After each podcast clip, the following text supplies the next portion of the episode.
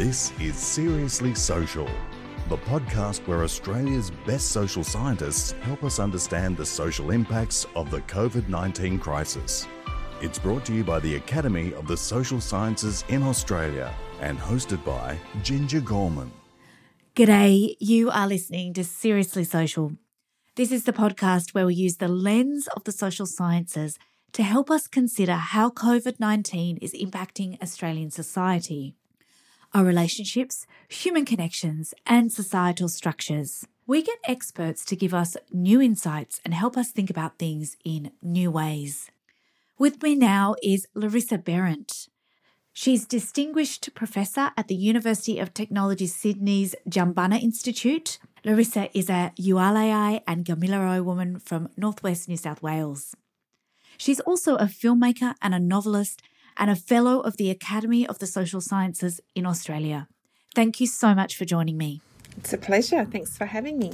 Larissa, I'm going to read you a federal government warning from health.gov.au, and I want you to tell me what you think of it.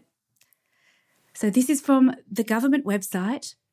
People aged 70 years and over people aged 65 years and over with chronic medical conditions, people with compromised immune systems, and Aboriginal and Torres Strait Islander people over the age of 50 are at greater risk of more serious illness if they are infected with coronavirus. What do you make of that warning, Larissa? Well, I can tell you what I felt when I first saw it because as somebody who's on the it's on that cusp of 50, it was a bit of a wake up call to see something so stark that explains the disproportionate health status of Aboriginal and Torres Strait Islander people compared to the rest of Australia. So, in that way, it wasn't surprising because we do know that there is a significant gap there. But I think it is an opportunity to see it in such stark relief that people 50, 50 years over, which sort of is, you know, for many people does sound quite young to be equated with 70 year olds, I think starts to give you a bit of a sense of the realities of what that gap means in practice. But how amazing for someone like me, because I think as a white person, I've heard this kind of thing all my life. So I almost didn't bat an eyelid until you brought it up with me yeah, it's, I think it's been something that has been a bit of a, I guess, a, a, shines a bit of a light on that issue. At the same time, you know, our community controlled health organisations within the Aboriginal community have been incredibly aware of that and have just been operating knowing that that's the reality, that a large amount of that gap means in reality that people have high instances of respiratory disease, heart disease, liver disease. There's a whole range of things that would be then underlying factors that make people uh, much more susceptible to the impacts of COVID. Is this a kind of political statement, though, in a way, for someone like you? Because there's almost in that statement implicit that the rest of Australia doesn't have the expectation we would close this gap. Look, I think it's both a political statement and a fact.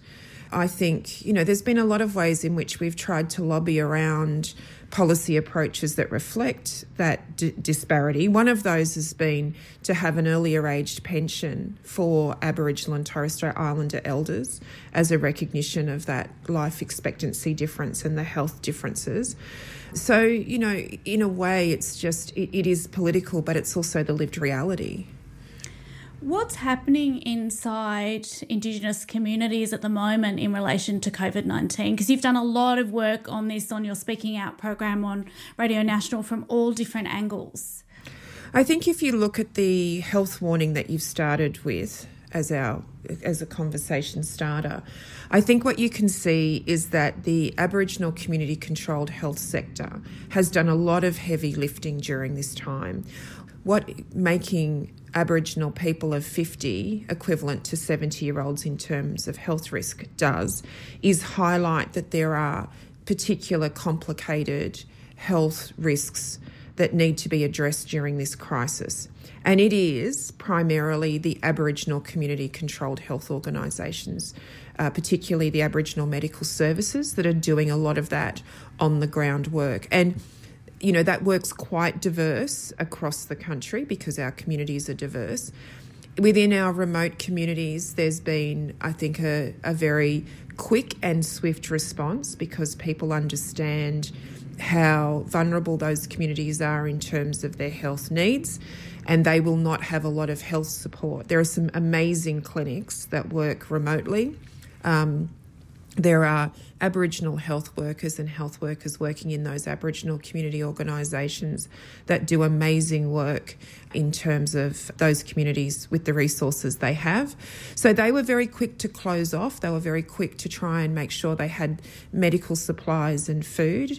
They have obviously been able to keep coronavirus out so far. We haven't seen any communities that have had issues with the virus yet but people are very diligent about that. But what we have seen is concern around food security, which was, I would emphasise, a huge issue before coronavirus.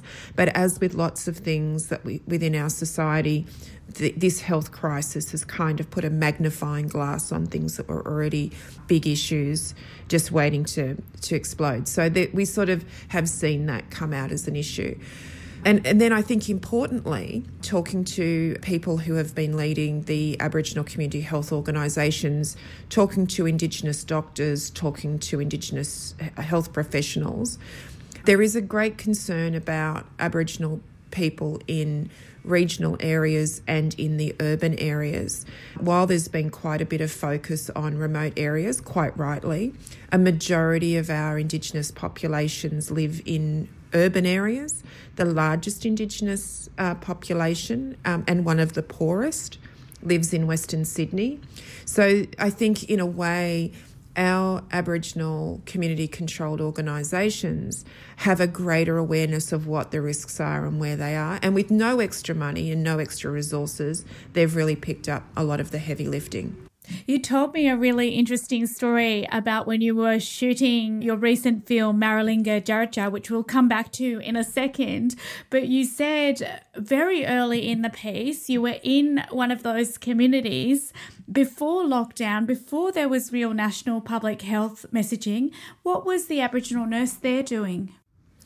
Uh, they have a wonderful Aboriginal nurse there, Jason Coombs, and we were just filming there on another story. But he immediately called a community meeting to inform people. This was very early on, before you know a lot of other places had started to think about this. He called a community meeting to explain the importance of the sorts of hygiene protections people would have to think about, how to cough properly, washing hands, and those sorts of things that we all had to become a lot more aware of. So the response in that community, or a very very remote community, in fact Jason told me he believes it is the most remote Aboriginal clinic in South Australia. Was very early on uh, talking to the community about the fact that there was um, indications that at the time that there was a, a, health crisis coming. He was well aware that as a health professional specialised in this space, that it would have a huge impact if it came into a community like Oak Valley where he was working. And he was taking really proactive measures early on to alert the community and ensure they had important practices in place. And that's interesting, isn't it? That Indigenous health practitioners have that reaction. Do you think that's because they have lived experience of what it's like for infectious diseases to just rampage through their communities? Yes, it's true that even with things like swine flu, um, those infectious diseases that have gone through broader communities have had a disproportionate impact in Aboriginal communities, and that's a very contemporary health crisis. Though, of course, you know, I've, I've, it's sort of a bit a bit of a joke within the Aboriginal community that we've survived smallpox, so you know we'll be able to survive this. So I think there is a Uh, using humour a kind of reference to the historic context in which Aboriginal people have faced diseases and have been a particularly vulnerable group.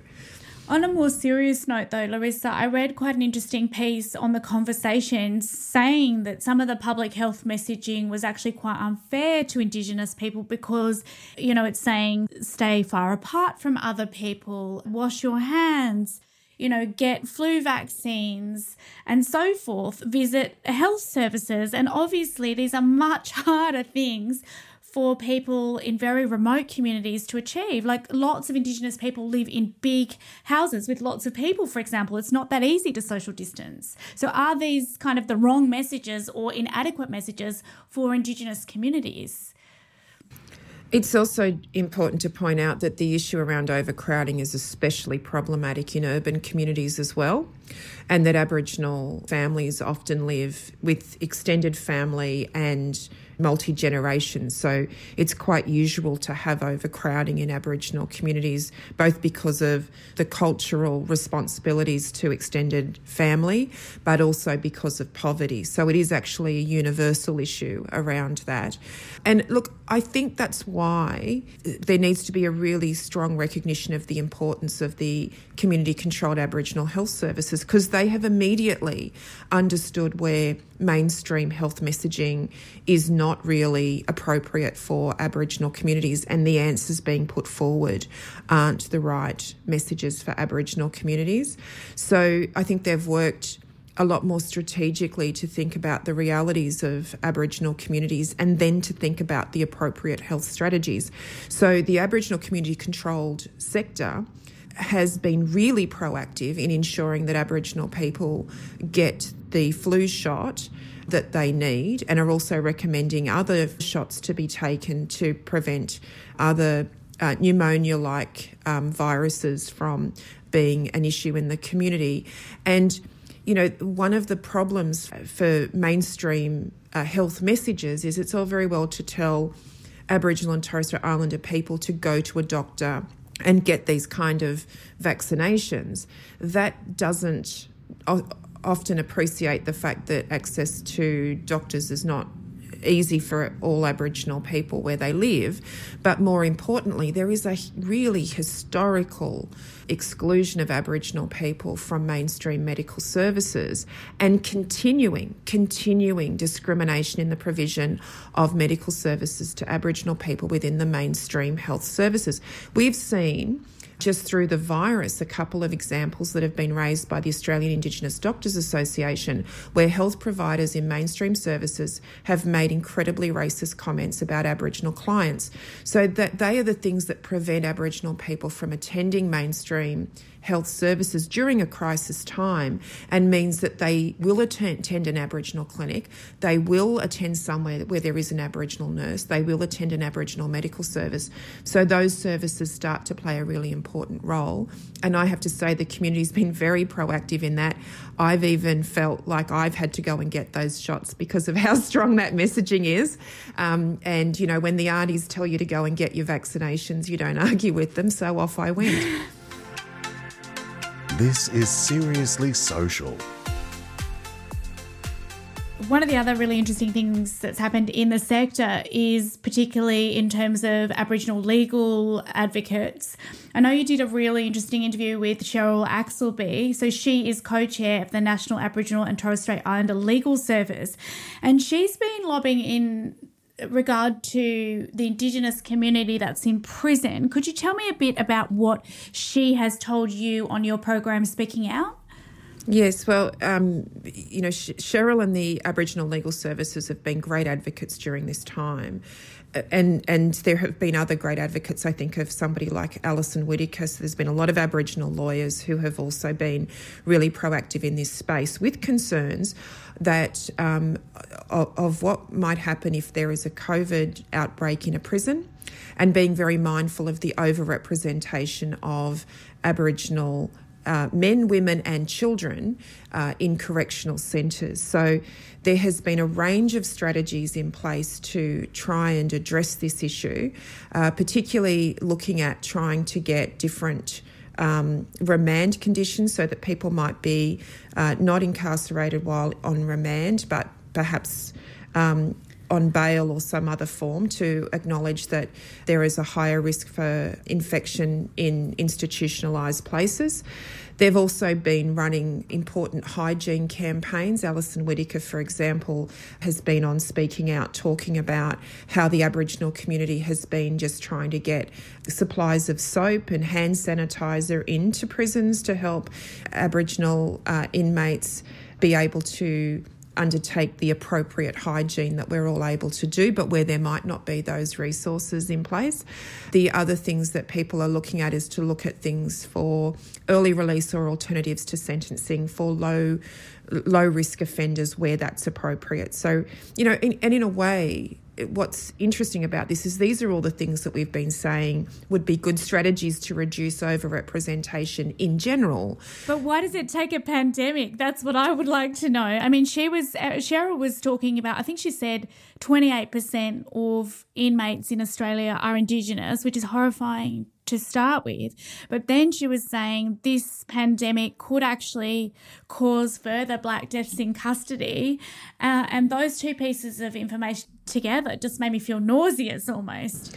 Within the juvenile prison population and the female prison population, there is a much higher percentage of Aboriginal people. And so that's why you start to see that there's a real concern when you think of the increased likelihood of underlying health risks that those inmates will have, given the profile of the demographic they come from, that there is a real concern that exposure to COVID will lead to an increase in deaths in custody.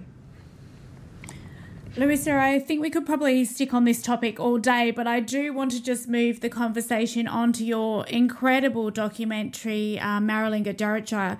I was lucky enough to get an early copy of it, and it's obviously just screened on the ABC. And if you want to watch it, you can catch up on iView. But I just cried all through uh, your documentary, pretty much from start to finish. Could you just briefly tell people who may not have seen it what it's about? The documentary is the story of the Aboriginal communities that were living on the land where the Maralinga bombing took place. And it tells the story from their perspective. And this was a documentary that was really driven by the community. So I came in to write and direct the documentary after they had got the ABC to agree to make the film.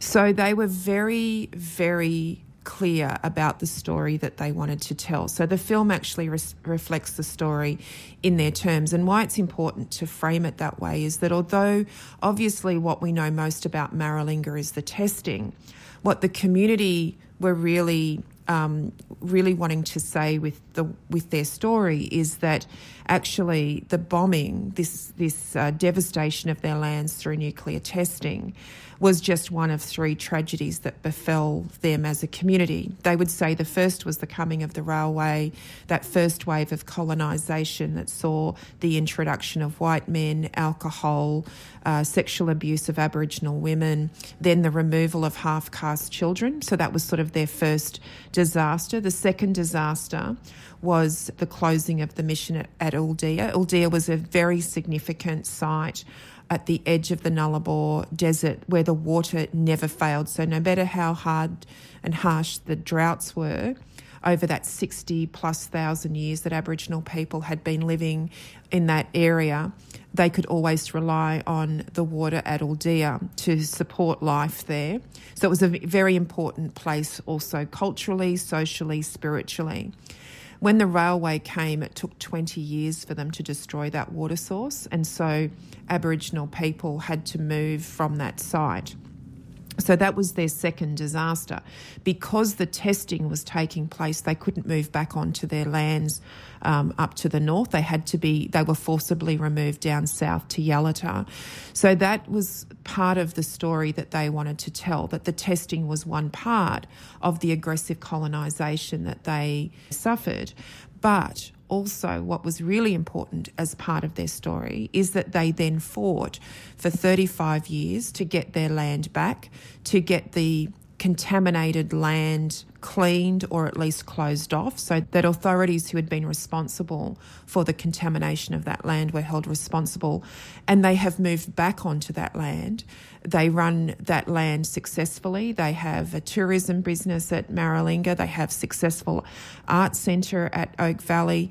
They have a, a, ranger program regenerating cultural practice and the responsibility of caring for country.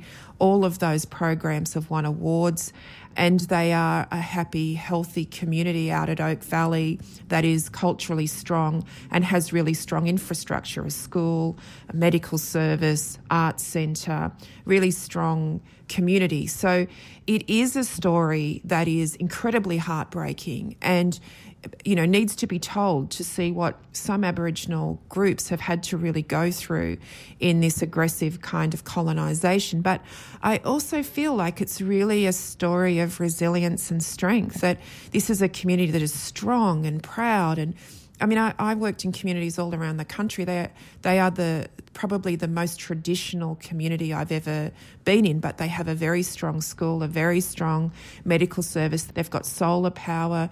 They've got you know a whole range of infrastructure there. Um, I sort of feel like they they've given me a new understanding of what spinifex country means because we think of spinifex country out there because the spinifex is there and it's this really resilient plant that we're only just starting to explore its properties because it's so strong. So people are kind of putting it in with rubber to make the rubber stronger we're kind of understanding just what a strong plant it is. But now I think of spinifex country and I think of just how how resilient the Spinifex people are. They are like Spinifex. They're just so resilient, so strong.